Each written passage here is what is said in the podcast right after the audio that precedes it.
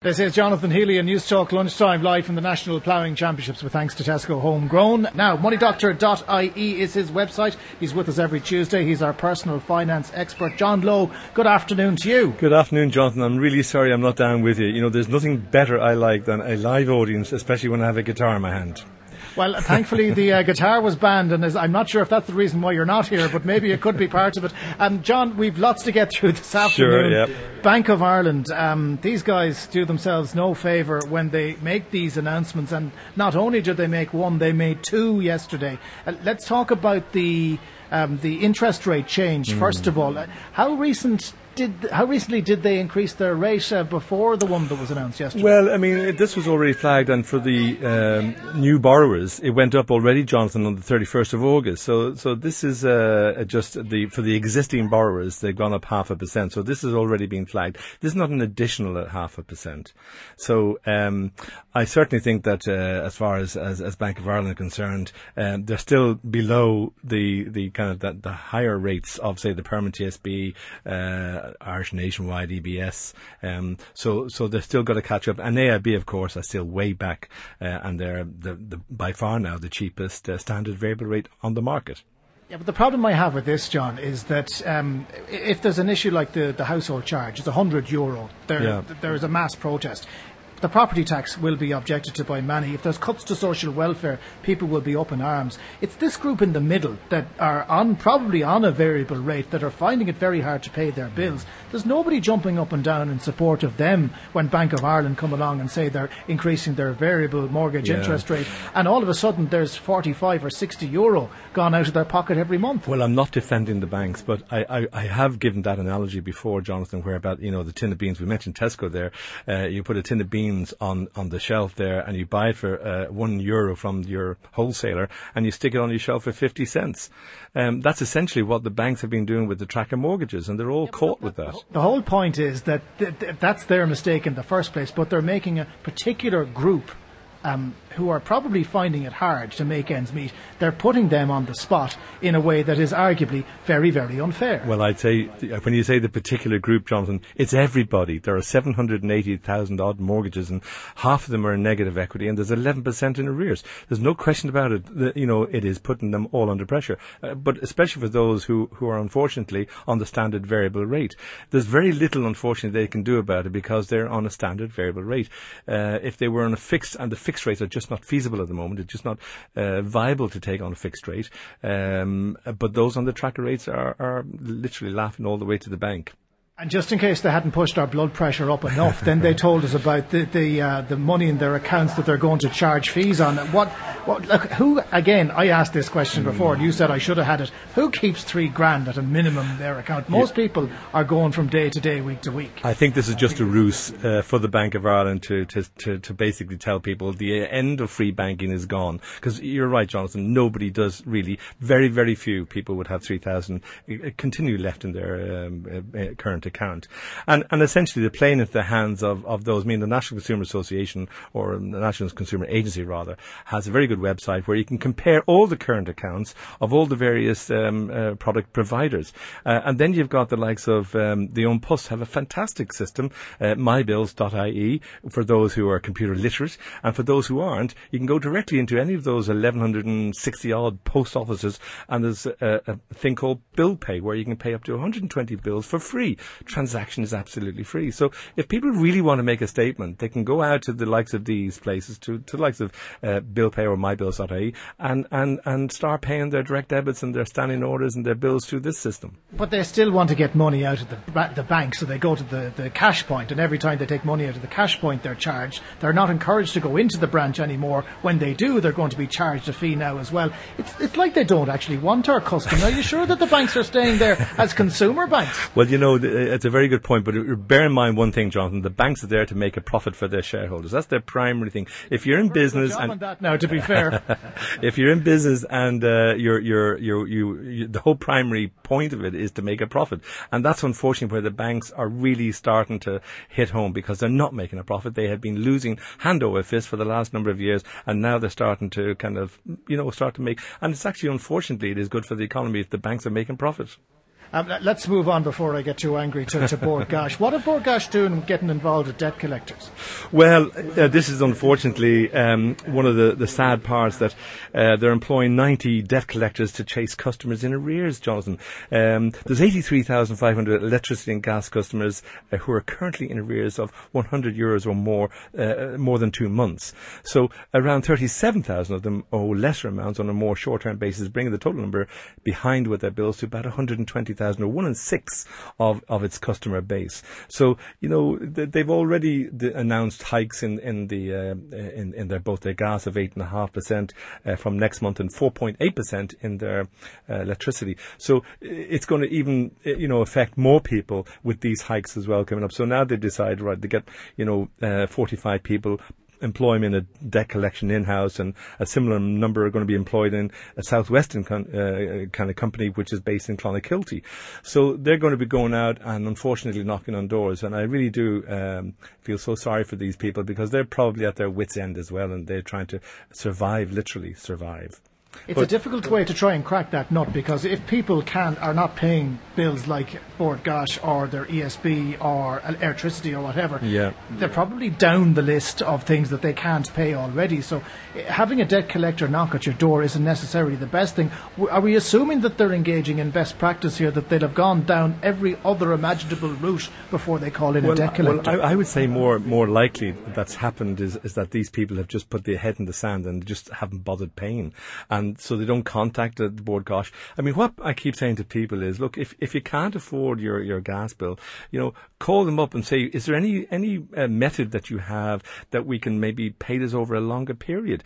Um, I actually mentioned uh, my bills there again. again.ie and, and they have a facility where you can pay it on a weekly basis. If, if for instance, you know, the electricity bill usually comes in on a two monthly basis and maybe the two monthly basis is too much to handle for some people because it's one huge bill. And yet if they broke it down into eight separate weeks, it might be a lot easier for them. Okay, let's go to some of the questions that have come in. 53106 if you want to put a question to our money doctor, John Lowe. Uh, first one uh, is from a listener who says, We got a letter from Permanent TSB two weeks ago saying they gave us too much tax relief at source over the last couple of years. No detail, um, just the full amount, and they've decided to add it to our mortgage payments over the next 12 months without even asking if we can afford it. It's an additional 110 euro a month. That's a bit cheeky. Gosh, that's a lot. That really is a lot, Jonathan. Uh, well, the first thing is, to arrange a meeting with the permanent TSB. Uh, there should be some compensation from them, as this was probably their fault and not theirs. And I'm not talking about uh, a pecuniary uh, compensation. It could be, look, uh, we'll, we'll, we'll ask you to pay it over maybe five years and and put it divided by 12. Uh, so that's 60 payments rather than the you know the 110 a month. Um, tax relief of source is done before you know the account is debited. So it's a, it's a net amount. And uh, they just assume that you know exactly what you're entitled to. Um, that's why I'm was saying. It not, was it not permanent TSB's mistake in the first place, well, rather than, than the poor unfortunate who's been charged they 110 would, euro a month? It, it, probably would be, but but it's it's once it's set up, Jonathan. It's actually uh, arranged by the tax relief at source people who are based down in Limerick in Sarsfield Quay, um, and uh, th- they would then uh, kind of manage it at that point. But if there's any changes, in that, as we know, last the, you know budget there was a change for anybody who bought between 2004 2008. You're now on 30 percent percent of the interest that you're paying uh, to that on that mortgage, up to a maximum of twenty thousand per person. But uh, you're you're getting thirty percent back for the next five years, up to 2000, the end of 2017. So th- there's some tinkering going on with the TRS, and obviously they've made a mistake in this, but it definitely needs um, you know them to meet this kind of couple halfway.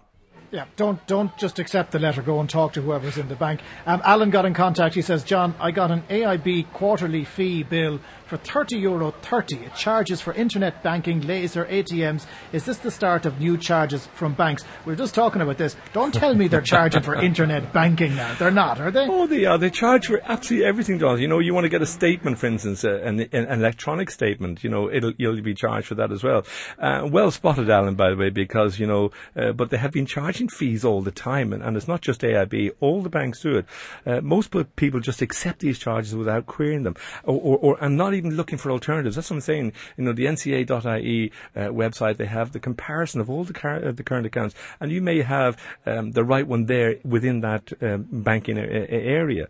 Um, I mean, uh, Ulster Bank's recent debacle uh, forced them into freezing current account fees, Jonathan, until next year. But it, it's obviously inevitable that fees are going to continue. Current accounts are killing banks.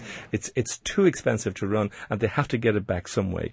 You know, um, and it's really expensive to administrate as well. So, hang on a second. No, sorry, I have to stop you. Internet yep. banking we were all told to use internet banking and it reduced on the number of people that were inside the branch.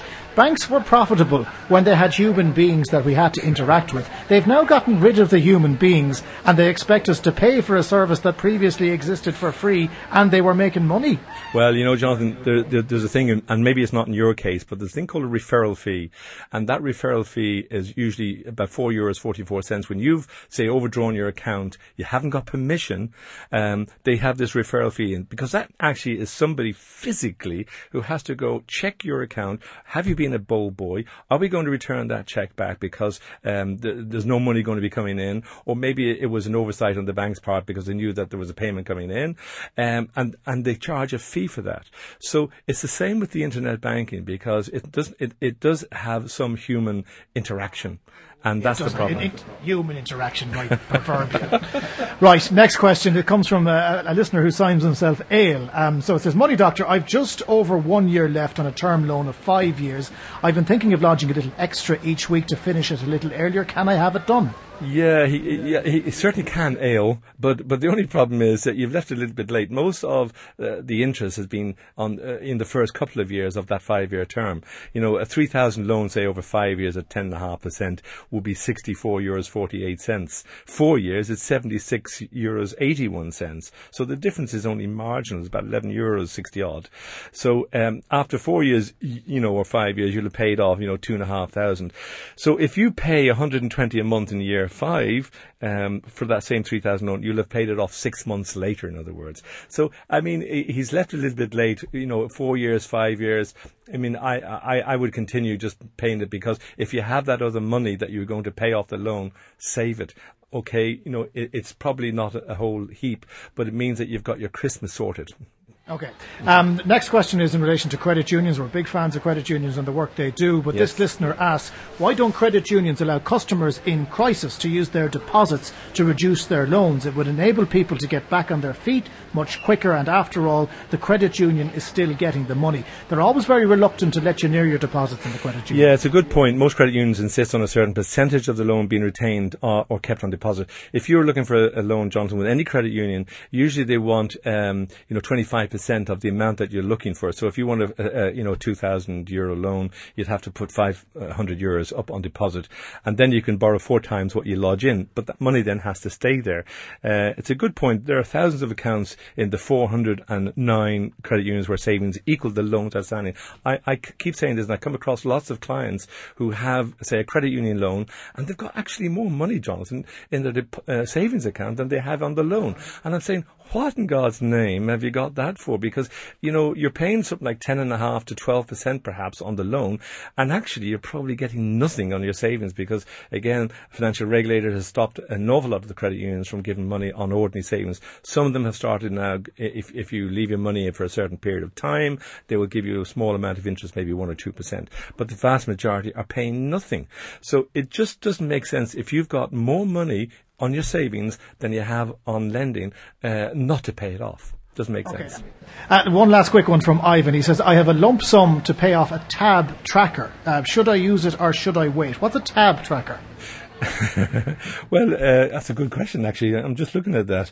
Um, a tab tracker. Well, I don't know what it is, but uh, yes, they, they, they did try to incentivize tracker mortgage holders to pay off the mortgages. Uh, but if you maintain the repayments, um, remember income is the number one asset, then the tracker rates are roughly about 1.5%, Jonathan, 0.75, and then the 0.75 ECB rate. And so you can earn nearly double that rate net from a simple safe deposit account. So it makes sense at this moment moment time to hold off payments against tracker loans, uh, and that's for the moment at least. Okay, Ivan, hopefully that answers your question. If we let you bring your guitar, will you come with us next year to the ploughing? I, in fact, last year, Jonathan, you know what? We had a fabulous question and answer live session uh, at the end of the evening, and there was a big, big crowd outside there, and I could have brought the guitar last year. Maybe next year. Money Doctor John Lowe, thanks very much for talking to us. You can always podcast um, our chat with John every single week. You can visit newstalk.ie or get it on iTunes. Uh, our Money Doctor's website is moneydoctor.ie.